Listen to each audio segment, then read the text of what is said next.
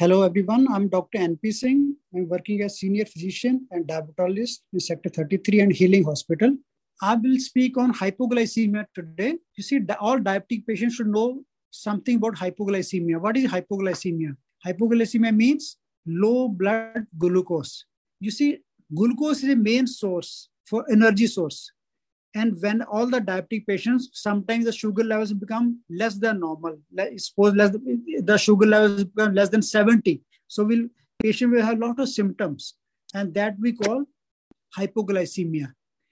And it should not happen because whenever the glucose levels becomes very less, patient will have symptoms like breathlessness, symptom of sweating, palpitation, dizziness. And if the levels are very, very low, patient can go into coma. So what are the warning signs? Okay.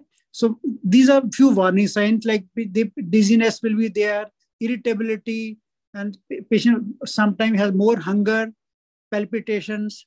So immediately the patient should take whatever is available at home. They like whatever sweet sweet things like glucose, candies, gels, soft drinks, juice, anything should be taken immediately. And if the patient becomes comatose or dozy, patient should be taken immediately to the hospital.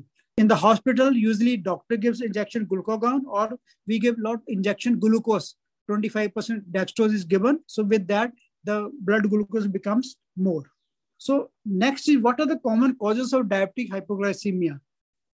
One is sometimes we missing a meal. Patients, uh, you see, the diabetic medication and insulin will keep on working. If the meal is skipped, the sugar will become less. And also taking too much of insulin or someday diabetic medication is taken in overdose or skip uh, increasing exercise or physical activity or drinking alcohol. So all these calls can cause diabetic hypoglycemia. And symptoms I already told you, patient have shakiness, dizziness, sweating, hunger, fast beat, inability to concentrate, confusion, irritability, anxiety, headache.